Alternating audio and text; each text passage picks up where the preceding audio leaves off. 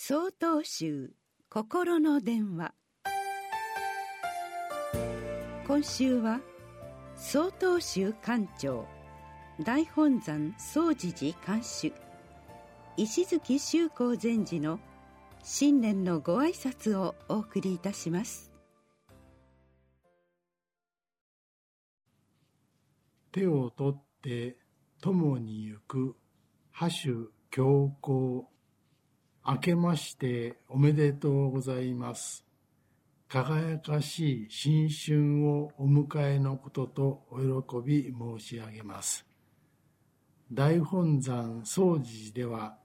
除夜の鐘とともに大勢の参詣者をお迎えし、共に新年を迎えることができました。除夜の鐘から早朝にかけてのお参りは、若い方々が圧倒的に多いのですが、日中の日差しが立ち込める時間になりますと、中高年のご夫妻やお年寄りと一緒のご家族が目立ちます。手を取ってのお参りであり、波手強行の姿です。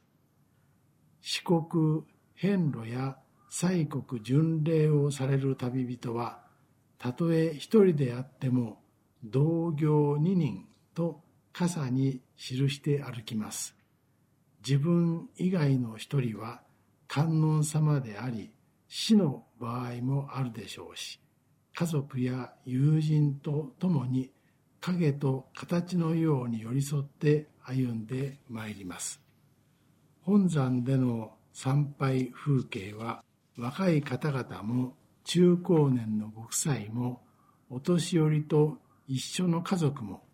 心と心がつなぎ合っているお姿と見受けるのです。人間と人間だけが手を取って共に行くというだけでなく、仏と人間、仏と仏が共に手を取り合ってお参りしている、そんな光景なのです。その光景は横に並んで歩く時もありますし、前後になり合う時もあります。手を取って共に歩く相手は、苦悩に歩んでいる自我の心の奥底に潜んでいるもう一人の自分であることもあります。